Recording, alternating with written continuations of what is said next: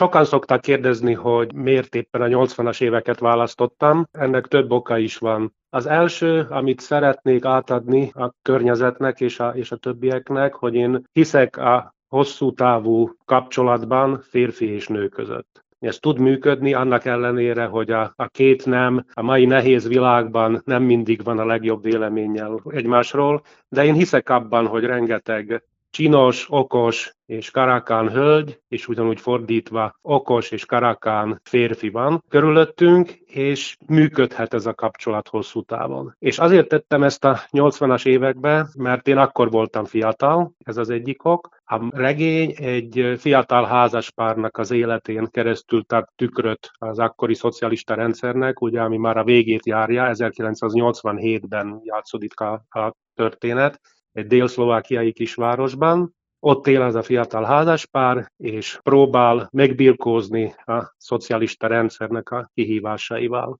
A másik ok, amiért ebbe a környezetbe tettem a történetet, az pedig azért van, mert Ma már talán két generáció is van, aki nem élt a régi szocialista rendszerben, tehát aki csak hallott róla, esetleg olvasott valamit, vagy egy filmet megnézett, és én szerettem volna ezeknek a generációknak is megmutatni, hogy milyen volt akkor az élet, hogy éltek esetleg a szüleik, milyen kihívásokkal kellett nekik megbirkózniuk. Egyébként az akkori rendszer a hát számos hátráltató hát tényezőjével együtt lehetett, jelenthetett lehetőséget is az akkori fiatalságnak, az akkori fiataloknak? Hát ugye a lehetőségek, lehetőségek korlátozottak voltak. Az első föltétel az volt, hogy pártagnak kellett lenni, tehát a Csehszlovákiában eléggé kemények voltak a föltételek, nem annyira, mint Magyarországon, így mondanám, mert nálunk az a legkisebb személyes szektor is államosítva lett. Tehát Magyarországon voltak magánkézen butikok,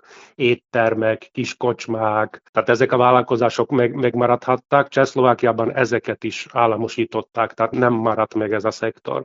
Aki pártag volt és összehúzta magát, akkor annak korlátozott mértékben lehetett a párton kívül is karrierje, de igazi karriert azok tudtak befutni, akik a párton keresztül képzelték el az életüket. És hát a regényben is ugye a, a főszereplő Gábor, ő egy, ő egy fejlesztő mérnök, egy szoftvert, egy programot fejleszt, és aztán e jön a bonyodalom, jön a rendőrség, tehát van benne egy bűnügyi szál is, nincsen nyomozás, tehát nem egy, nem egy klasszikus krimi, de van egy, egy bűnügyi szál is, a felesége Netti, egy fiatal anyuka, aki másodszor is teherbe esik, aztán itt is bonyodalmak vannak, aztán mind a kettőjükre a környezetük is, meg a családon belüli problémák is a vállukra nehezednek, és e körül forog tulajdonképpen az egész történet. Sikerül ezt megoldaniuk?